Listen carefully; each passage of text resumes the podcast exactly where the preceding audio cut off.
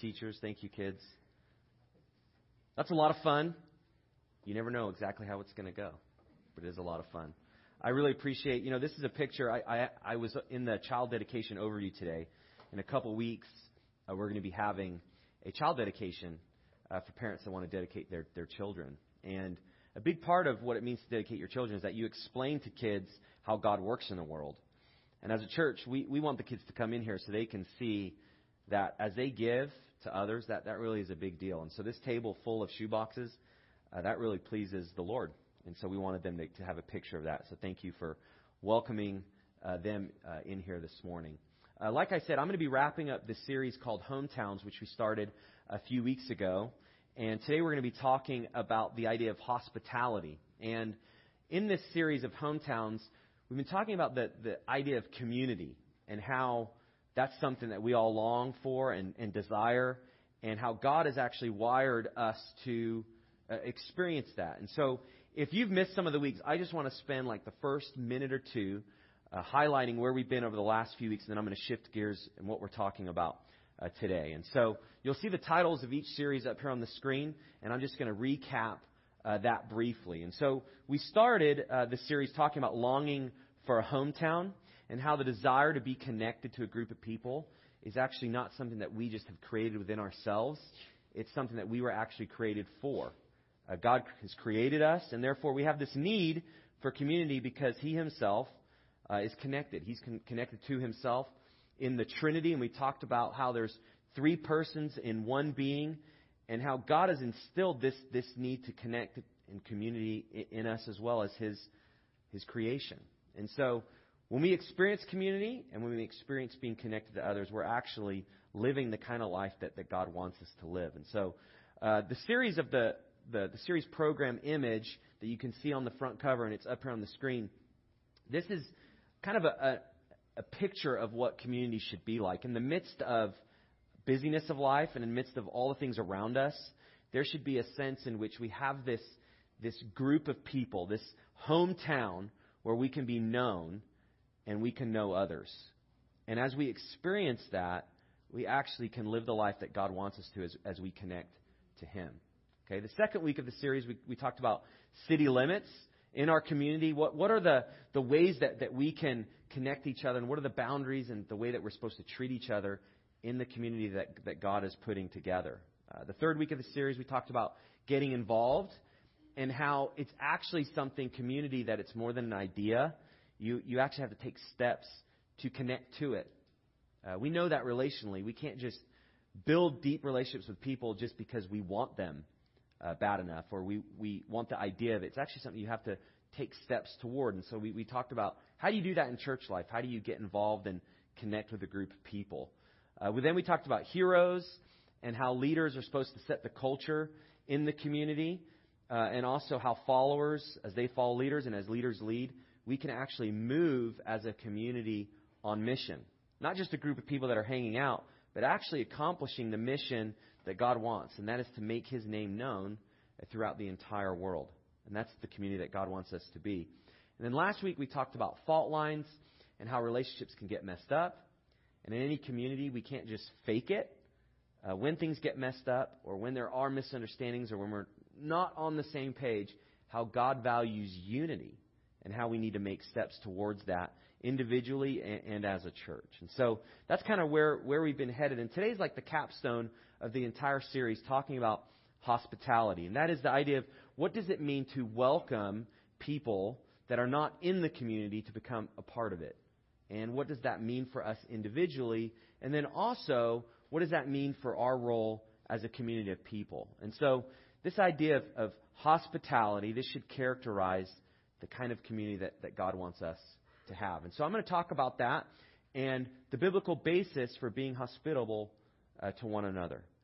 Um, this idea, though, is, is real to us, maybe even without knowing or using the word hos- hospitality a lot. This idea of have you ever been accepted by a group of people, and that acceptance, the fact that you are welcomed in, maybe it was to somebody's house or maybe it was to a group of people, you were an outsider and you welcome you were welcomed in. If, if you've ever experienced that feeling of acceptance, there's actually something that compels us by being accepted that, that draws us that draws us in. It draws us to the group of people that accepts us. It gives us value. It gives us meaning. And so being accepted is something that is very real. And it makes a huge impact on our life and the outcome of our life. The opposite is true as well. Have you ever been rejected? Anytime you hear rejected, it might be like the one girl you asked on the date or the one guy you wanted to invite to prom. Like, we have a rejection in terms of like a relationship, maybe with a significant other, but we can be rejected in lots of different ways throughout life by being on the outside of a group of people. Uh, when I was in seventh grade, I experienced probably my worst rejection. And I'm just going to share that with you because I still remember it. Okay? Um, in seventh grade, we had PE class, and they probably still do this today. It's you have to pick like boy girl order. And you know the status of your athletic ability by how close and how first you are in the, the picks.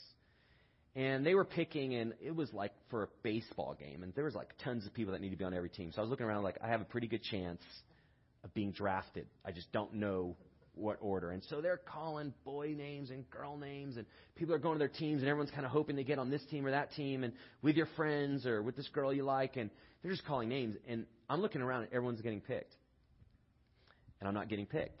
And that like feeling in my stomach of like, uh oh, I'm not being picked. I started to get really nervous.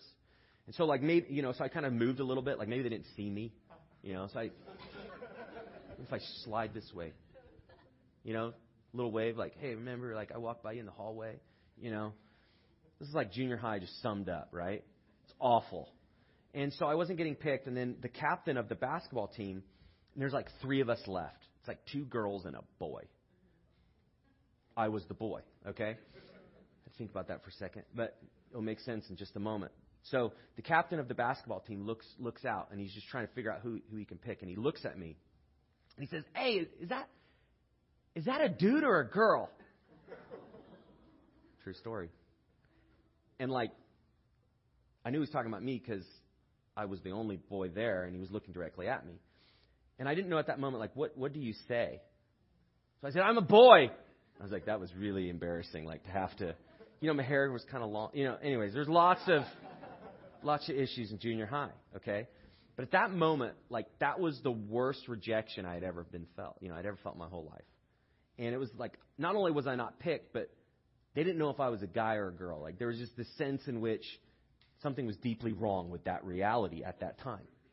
And for me to explain to him that I was a boy, that made it even worse. And then I don't know if I got picked next or if I was last. I just forgot. I just shoved it down. And the reason I say that is like, it was embarrassing. And it, it actually hurt. Like, in a real way, like, I haven't, you know, seen counseling because of that, like one instance or anything, but I remember it. I remember that feeling of like being rejected. And like that really like stayed with me for a long time, that like feeling of just not belonging and not being picked. And, you know, when you're young in that age, that, that really, that can stay with you. That can form a big part of who you are. And we, we all know that, and we may have stories. You may have been like in the same situation, or you may have been the person picking, depending on where you were in your school. But the same thing happens in, in adult life. Um, it's not as stark. We don't line up and people pick for which work project. Like, all right, pick. We're going to pick here who's going to be on work. But it still happens this idea of am I going to be accepted? Am I going to be rejected? Am I going to be liked? Am I going to be disliked? So this idea of hospitality is key to this, this idea of accepting people, including people. And the church, this should be the kind of community we are, that we are an inclusive group that invites people to join in at their own pace the community that God has put together. The reason I, I bring this all up is it's something that if we miss this as a community, if we are not hospitable and inclusive, we really cannot fulfill the purposes that God wants for us. Because He doesn't want us just to be a content group that's fine with our own circle, that's closed off to others. He wants us to be the type of group that, by the way that we treat each other, and by the things that we do, the things that we say, people are going to want to be a part of it. So I'm going to talk about how that happens, but I want to kind of kick off by highlighting the biblical basis for how hospitality shows up in the Bible and, and why this is important to, to God Himself. And so God wants us, uh, the church, to be rooted in a love that generates hospitality. And so hospitality is actually a byproduct of the love that God has for us. Hospitality always is anchored in love. For it to really last, for hospitality to be real, it has to be anchored in God's love.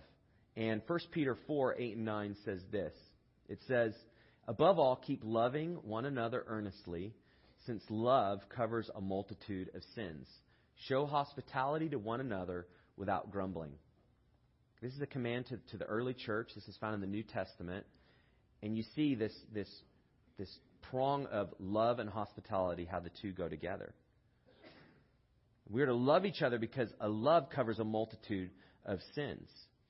And the reason this reference point to covering a multitude of sins is actually speaking of a certain type of love that God has for us. And it's agape love. When God sent Jesus into the world to die on the cross for our sins, he was sending us somebody who could take away our sins, and therefore we could be invited and included in, in God's kingdom. And so God actually, through sending Jesus, made a way possible for us to be connected and accepted by God. Because of sin, all of us are actually rejected people because we decided to rebel against God. But knowing that we would sin, God throughout the creation of time knew from the beginning that He would send Jesus so we could, despite our sin, connect back with Him through Jesus Christ. And so this kind of love is represented in Him sending Jesus. And so if you've been around church a long time or just a short time, you, we should always be talking about Jesus. That's because He is the way back to God. He is the way that we can experience the life that God wants us to have. So this kind of love is agape love, and it means a sacrificial love that gives and does what's best for another, regardless of how you feel in the moment. The most common love we experience in today's culture and throughout history is most of the time a love that's dominated by feelings or desire. We love somebody because we, we feel something for them, or we love something because we want it. We have this deep desire, and so we, we love it. We long for it. Well, agape type of love is not rooted in feelings, it's not rooted in desire or emotion at all. It's actually rooted in this putting others in front of myself kind of love. And it's rooted in God Himself. We can't have agape love outside of God. And so Christians should be the most loving group of people that exist on the earth. Because as we connect with Jesus Christ, as we are accepted again because of His sacrifice on the cross, we connect to His kind of love. And His kind of love cannot be manufactured anywhere else except through Jesus. And so when we love in a sacrificial type of way, and as Christians love like God has loved us, there is nothing on the face of the earth that, that can actually replicate that. And so this community and hospitality that we're talking about, this is where people can really see what following Christ is all about. And so this, this kind of love we see in Romans 5 8, this is a definition, but God demonstrates his own love toward us in that while we were yet sinners, Christ died for us. That's just a summary of, of what I've said. You want to see how God loves us, you look at Him sending Jesus. You want to see what that means pr- practically, you look at how Jesus lived. You look at the fact that He died for our sins, that He rose again so we could have life in Him. So when we talk about being a Christian, it means that we accept Jesus Christ as the payment for our sin. He's made it possible for us to connect back to God. And so this inclusiveness begins with God Himself sending Jesus so we could have a way to connect back with Him. So Romans 5 8. If you've not memorized this verse, this is a great verse to remember. Because it's just central truth. If you want to know God loves you, you look nowhere other than the person of Jesus Christ. And in Him, we can experience God's love. Uh, we looked at another verse in this series uh, on another, in another message on another week, talking about being born again. How the community of Christians is a group of people that have been born again. That is, they become Christians. And you see that uh, in the, the verse written by Peter, in, which is the same verse I've been working off of. But it says, According to his great mercy, he has caused us to be born again. So Christians, again, are born again, and that's being born again on the basis of God's love for us. So hospitality, unless it's anchored in love, unless it's anchored in God's love that he has for us, it does not last. It's fleeting. So for us to be a group that accepts and loves people, it begins with our relationship with God, accepting His love for us, and then that being the kind of love that we extend to others. And that brings me, kind of all this background, brings me to the second part. And that is we're supposed to show hospitality to one another without grumbling. If you do a survey of, of the scriptures, you see this, this emphasis always on accepting and serving and loving and meeting the needs of others. This is central to being a Christian in a real practical way. But what's interesting about this verse is show hospitality to one another without grumbling. Anytime the Bible brings up something like grumbling, you realize that it's there because people probably grumble. And that got me thinking, like, what are things when we have an opportunity to show hospitality, what are things that would cause us to grumble? Okay? So for like the next 30 seconds, you don't have to say this out loud, but I want you to think. If you have an opportunity to help somebody, to show hospitality, to be kind, to serve them in a way, what would cause you to grumble about doing that? Take 30 seconds, just write it down or think about it in your head.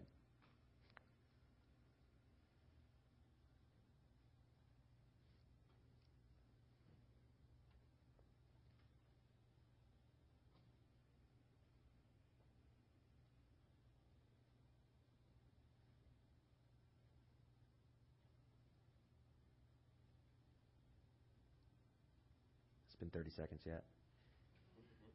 If you're an extrovert, that felt like five hours.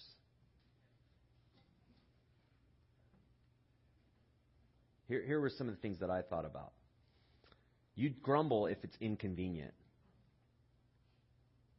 Wouldn't it be just seem like ideal if I will be hospitable to somebody if their need shows up on Tuesday afternoon between 2 and 4? That'd be convenient because it's on my calendar. But very rarely is an opportunity to be hospitable come on a calendar that, that we put together. That's not how opportunities happen. And so it's, it's inconvenient. Another thing is like limited resources. It, it's easy to grumble about being hospitable if you just you don't have much time. So you're thinking, well, how, how can I help this person? How can I invite them in because I got to go somewhere else? So it could be time, it could be be money, being, you know, inviting somebody over to eat is a key way you could be hospitable. But to buy groceries for someone else, it costs you money. Sometimes just limited resources. Tired? Any of you guys have that on your list? You're just tired, like, I don't have the energy to do this. And so th- these are real. The scriptures say, you know, do it without grumbling because the grumbling is, is real. It's not just planting an idea in us, it's because in our hearts, we want to think about ourselves. And we want to operate nine out of ten times with what's convenient for us. So when we talk about it being rooted in love, the reason hospitality is so crucial is because it is the thing that counters our natural self centeredness. To be a hospitable person means that you will be looking to the interests of others, and that will impact your life. And it can impact your calendar and it will impact your budget in a real way. And this is, I think, part of the reason why in the New Testament, as the church is being formed, you see again and again people being encouraged you be hospitable, you be hospitable, you be hospitable. Because as you take the steps to do that, you're actually countering individualism. You're countering independence. You're countering selfishness. These are the things which are normal for us. When you choose to look how you can host or help or love somebody else, you're being like Jesus. And the way you be like Jesus is you're rooted in his love, that agape love. Uh, Romans 12:10 and 13 uh, puts it a little bit differently, but but you see this hosp- hospitality come up again. It says, Love one another with brotherly affection, outdo one another in showing honor, contribute to the needs of the saints, and seek to show hospitality. So here you get a little bit different picture of hospitality. The first one was be hospitable without grumbling. You have a little bit of a negative, like do this, but you're going to have to fight the grumbling nature we all have. This one goes a step further. Seek to show hospitality. Think about that. What would that mean to actually seek to show it? Like, how would you seek hospitality? It really means, like, are you looking for opportunities around you to be hospitable to others? Are there ways that you can practically meet needs? So, to practically meet needs means you need to know what the needs are, which may mean you, you actually have to get shoulder to shoulder with people. You get to know them. And you learn to ask questions. You learn to listen. And as you do that, you can see needs that they have, and then you can seek to show this, to show care, show love. And this idea of showing affection, there's this, this, this unit of people that they, they look out for each other. The word hospitality, actually, when it's translated, it means fond of guests. Fond of guests. And the guest idea there is, is like you, like stranger, like somebody that doesn't necessarily belong to your group. And so for the church, this is huge. There's a sense in which there's no guest that comes that we're ever thinking that person doesn't belong. In fact, it's the opposite. When we see somebody that, that isn't normally here, there's a sense in which, like, there is an opportunity to show hospitality, to be fond of guests, to show them love, to defer, to organize in a way so that they, they feel accepted and welcomed. That, that takes a tremendous amount of, of effort. I'm going to show a clip uh, this morning, and this is like this is like a long clip. It's like almost five minutes. Like get your popcorn out kind of clip. Okay. Usually clips are between two, maybe three minutes. This one's a little bit longer, but I wanted to show this because it's actually not even related to the church community but it's related to a group of people in Canada that when 9 11 happened, they had an opportunity to show hospitality to many Americans that could no longer fly into America and were stranded. And so they, they went to this community called Gander. And this community was a small community. You'll hear about it in the clip. But all of a sudden, they had this tremendous opportunity to basically get a group of people that was bigger than their whole population of their town. They would have never seen this. They never knew this would happen. But all of a sudden, all these flights are diverted to land right where they are. I want to show this because it gives you the things that they did to be hospitable, but then it also shows you what was the outcome of the choices that they've made. And so I'm going to watch it, or we're going to watch it together, and then I'm going to talk about it and, and continue on with the message. Let's watch that.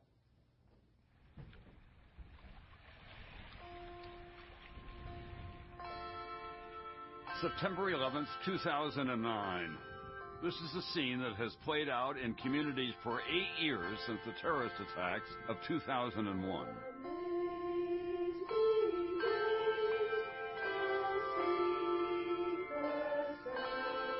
But what makes this ceremony different is where it's taking place.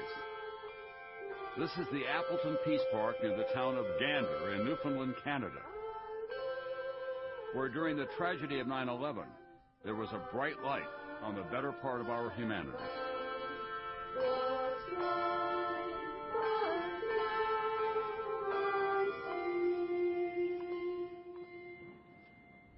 For the first time ever, American airspace is closed.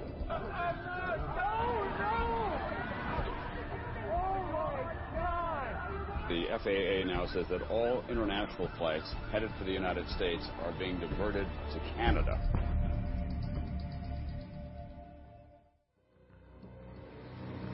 September 11th, eight domestic flights are scheduled to land in Gander.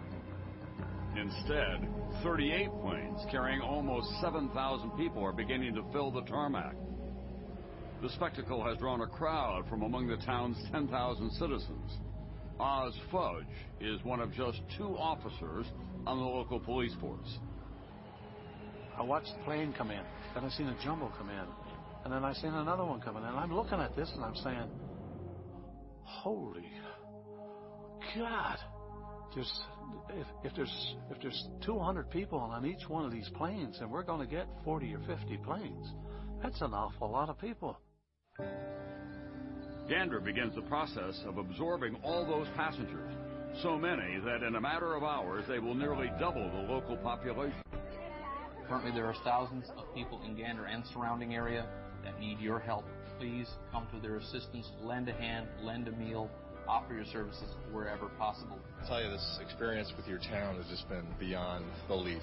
We were uh, buying some some uh, clothes earlier for the extra day stay, and the uh, shopping clerk actually invited us to her house to take a shower. So it's been uh, it's been like that ever since we've been here. And the people are real nice. You know, I can't believe it. You know, everybody put their arms around you. You know, and it's always food coming in all the time. There's not one person that we have come across who hasn't offered to help us in some way. It's overwhelming. U.S. airspace reopens on Thursday, September 13th.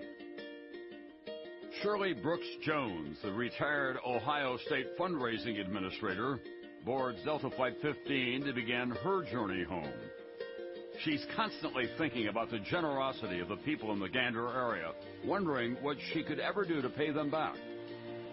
And then going home, an inspiration. All of us, as we were leaving, tried to leave some money with the people. And they wouldn't take it. They'd just look at us and they'd say, No, you do the same for us.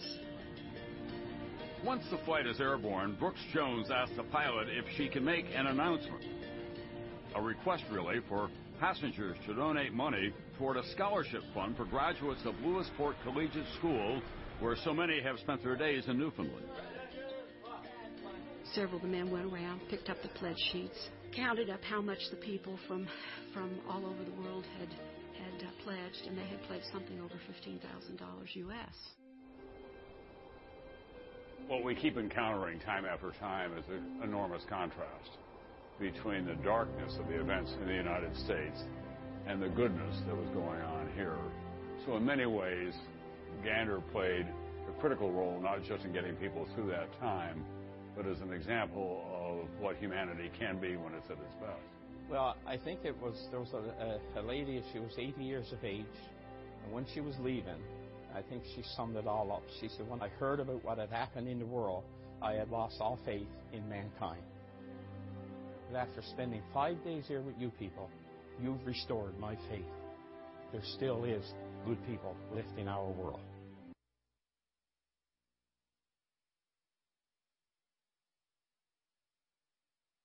when I sit down, you know it's a longer clip.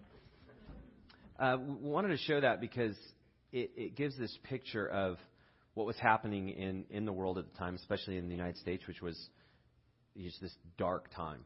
People experienced tremendous loss, loss of life, uh, and all sorts of things. And in this moment, this group of people that it didn't directly impact decided to take a burden on themselves freely. And they showed hospitality. And this was in a, a real sense, in a real predicament, circumstance that was awful. But the same is actually true in, in life, in the flow of life every day. There's people who are in darkness themselves, uh, spiritually. If, if they've not committed their lives to Christ, spiritually, they're, they're in darkness. They don't have hope. Uh, they're trying to figure out how to make just life come together, and, and they can't do it outside of Jesus Christ. And as the church, we are supposed to be this light that for the people in the darkness, while sometimes it may be just bright, they can't seem to come towards it. As, as they take steps and as we take steps towards them, there's a sense in which God gives us this tremendous opportunity to meet people in the darkest times of, of their lives as well. And you don't know what's going on with anyone in their life. Uh, we have a good way as humans, we can hide things. Uh, we can make it seem like everything is okay and together. But what we do know is there are people who are hurting, that need help, that are desperate for love and acceptance, for people to look out for them. And what God has done is He's put together His followers, Christians, as these ambassadors of hospitality, of love and acceptance. And this should be what is penetrating the darkness of the world, the light that we have of Jesus' love. We're supposed to extend this to those all around us. And so I, I want to kind of shift gears and talk about practically uh, what does this look like for us. As you heard in the video, there's people that were just pouring out food and letting people shower uh, in their house. Uh, we may not have that direct, exact opportunity, but there's some things that we can do um, just as Christians, and I, I want to talk about that. But there's a certain atmosphere that, that God wants us to have as the church. If hospitality is supposed to be rooted in His love, as we live our life following Jesus, the church should have this, this atmosphere that as people come in, they get a sense that I'm welcomed here. I, I'm loved. I'm, I'm cared for. And that is what God uses to draw people to Himself. And so, love and hospitality must permeate the atmosphere of the church. This is the kind of community that God wants us to have. Uh, in Hebrews, you see this theme come up again. It says, Let brotherly love continue. Do not neglect to show hospitality to strangers, for thereby some have entertained angels unawares. This idea of, of hospitality to strangers, again, it's just people that, that you don't know. People that you're not in a relationship with. They could be somebody from someplace far off. They could be somebody that's lived next to you for a long time. A neighbor in scriptures is whoever God puts you in the path of at any given moment. So it may not be physical, it just may be an opportunity that, that God brings. But all around us, there's people that are actually desperately looking for hope and desperately looking for love. And the church, we have an opportunity to extend that through the love of Jesus Christ. And so I want to just talk about some practical ways uh, that, that we can do this. And it begins with just the choices we make in our individual life. Some of these are actually going to seem like overly simple but they actually go a long way in generating hospitality. One thing that you can do as you are engaged in your world, as you're going to class or school or work or wherever you are, one of the things you can do is smile at people. I'm actually not kidding. Like, smile. When you smile at others, you are actually, from the countenance of your face, you are saying, like, I'm tearing down this wall that exists between us. Now, women, be wise as you smile towards men. Okay? But there's a sense in which we are so closed off from each other in today's culture that we, we just fail to even smile. But a smile goes a long way and just, it's good to see you. I don't even know you, but I'm smiling. It, it's good to see you. That's inviting. And especially in the church, if you smile at people as people come, that lets them know, like, we're glad you're here. We say that. But if you say, we're glad you're here, what am I saying? We're not really glad, but I'm supposed to say that. But if you see somebody, it's like, it's so good to see you, and you smile at them, it actually becomes real. And it is real. And so you, you can smile at people. Another thing is, as you're interacting with people uh, in your neighborhood, near your cubicle, wherever you are, engage in conversation. Okay? When somebody asks you how you're doing and you say, you know, I'm doing really well, how are you doing? Listen to what they say. Actually, listen to what they say. Ask a question to follow up. You're conversationally in a dialogue, you're letting somebody know that I care about you to slow down what I'm doing in my life. And I'm willing to actually listen to what you have to say. And I may even ask you questions to find out more. Now, you got to do that in a way like people aren't like, hey, you know, I have a little zone of comfort here and you're crossing it. But you can get the sense of like, how, how do you personally relate to somebody? That, that, goes, that goes a long way. Um, if you haven't invited somebody over to your house for dinner in a year, let's say, invite somebody over. It could be somebody that you actually don't know well, but most people are willing to come over to somebody's house for free food. Right? They are. We're having dinner. Would you, would you like to come have dinner with us? And they may, you know, maybe they say no the first time, but you've extended this, this, this hand of hospitality. Like, I want you to be able to come into to my world. And maybe if that just doesn't seem like where the relationship is, just it might be weird. Just hey, I'm going to go grab a bite to eat. Would you like to come with me for lunch? And just go with somebody. We live in a world now where it's, we do things by ourselves so much that we've like lost the art of being hospitable. And many times we think it's because everyone just is so private and there's these boundaries. Well, the boundaries are there because people aren't taking initiative to do it. And so, as Christians, our role is we have to break down some of those barriers by extending love and friendship to those around us. It begins by smiling, it begins by asking people if they'd like to engage in the world in which you live with them, grabbing a bite to eat, something like that. A third thing you can do is if a neighbor or somebody around you has a need, how could you help them? I want to share a, a quick story. Two months ago, I was meeting with a guy of, of our church, and I was walking him back out to his car, and a neighbor of mine drove out. Actually, it was the boyfriend of a neighbor of mine. Drove out of their car, and just the tires flapping, and you're, you know, you're like, oh, that's not good. And so he stopped his car, and it was like 10 o'clock at night, and it was kind of late, and in that moment, I'm walking and I'm thinking, he's got a flat tire, but it's kind of late. And so, do I just act like I can't hear the thud of tire just smacking against the pavement? And decided, like, no, no, I need to need to say. And so, started talking to him. Me and me and my friend started talking to him, and seems like a flat tire. And and as we're talking, realized he doesn't know how to change a flat tire. And we started to try to help, and then we realized like we don't know how to change this tire exactly. Like, where's the jack? How does it work? Where's the pieces? And you like, you have a jack that's like a triangle, you know, all crazy stuff, as you guys know. And in that moment, it was just God was saying, you, you need to stop and, and you, you need to help. And so we, we got the tire changed and we got dirty and it was inconvenient. And the person, my neighbor's family kind of comes and they're pulling up, they're shining the lights and people are holding flashlights and it's just this like community project. And we have never really, I've never met or engaged them in conversation.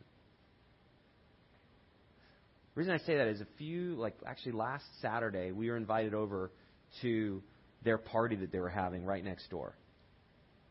And they went out of their way to, to invite me and my family. Three different people from the family came to our door, like making sure that we were going to go. It was this huge party. And they were celebrating, it was like a baby shower. He was one month old, They're, this, this gal's brother who I'd been interacting with. And we, we got to go to this party, and, and I thought, this, this is what hospitality looks like. We, we extended a hand to help. And then now, like, we've been invited into their world, and now they, they want to include us. So that was on Saturday night. Sunday night, the neighbor comes with fruit that, that she wanted to give us. And so the reason I'm saying this is I thought, you know, we'll be hospitable. What ended up happening is that this, like, wall that existed is gone, and she dropped off fruit. And she's inside of our house talking to us. And she's telling us good place to eat, and we're, like, interacting. I'm like, this gal I've had maybe three conversations with and she interacts with our kids. My son just finished his soccer team. She's telling him she's going to buy him a boba, and you know, you're like, no, you know, don't say that. And he's like, yeah, you know, but this this like interaction is happening. The reason I'm saying that it's not it's not because of anything great that we did in the moment. It was just there was a need, and we looked to meet it. And it took just a little bit of time, but what it did is it opened up this relationship. And that's what God does all around us all the time. We just have to open our eyes. We have to slow down. And we have to see that there's ways around and there's people around us that we can meet the needs of others. But you don't know that unless you're praying for those opportunities. So if you're smiling and you're having conversations and you're inviting people, pray as well. Pray for ways that you can bridge the gap that exists between you and somebody else. Just ask God, God, will you help me to connect with the people in my life right now? I've never had a conversation, but it'd be great if I could meet this person and, and just be kind. Show, show a practical way of loving them. So it begins by, by taking the, these steps. And it, it also means taking risk. It means you have to be willing to take a risk. Maybe to be rejected. Maybe somebody doesn't want you to be hospitable towards them. But as Christians, we're anchored in God's love, and if we're rejected, God loves us. That's okay. We're not rejected by Him. And so I encourage you to just think through all the faces of the people in which you interact with that you don't know. And think about all the people that you could meet that you've never met. Just in this community alone, we have just hundreds of thousands of people in a five mile radius from right here. An opportunity to take the light that God has given us through Christ's love to penetrate the darkness. And it happens oftentimes not by the words that we say, but by our willingness to, to be a friend, to show love, to help those in need. So I, I just encourage you, in your own world, just think about what, what that is for you and the opportunities that God may be bringing. So I'm, I'm going to wrap up, and I'm going to invite the, the band to come up. And as I do that, just think about that. And there's a couple next steps that, that you can take uh, today.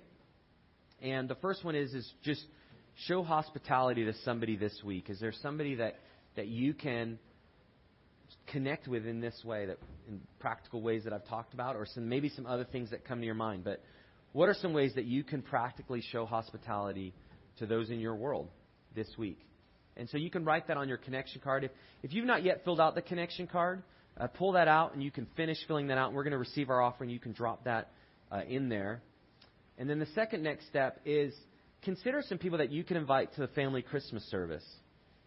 Sometimes the idea of inviting somebody to church, it seems like why would anyone want to come? But you know, this time of year at Christmas, there's tremendous opportunities because people actually want to have something that represents the season. And there's people that are open to going to church that would never go to church just because it's Christmas.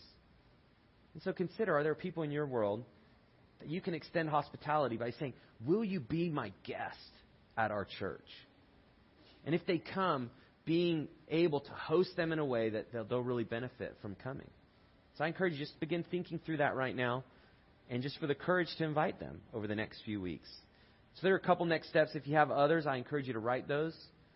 And I'm encouraged to see, especially just this Christmas and the next month or so, how God can use us to be a light to those around us. So let's pray. God, we, we do thank you ultimately for your son Jesus, for the love that he's given us and through the, the sacrifice that He made on our behalf on the cross. God, help us to be a church that values guests and looks for ways to meet them where, where they are.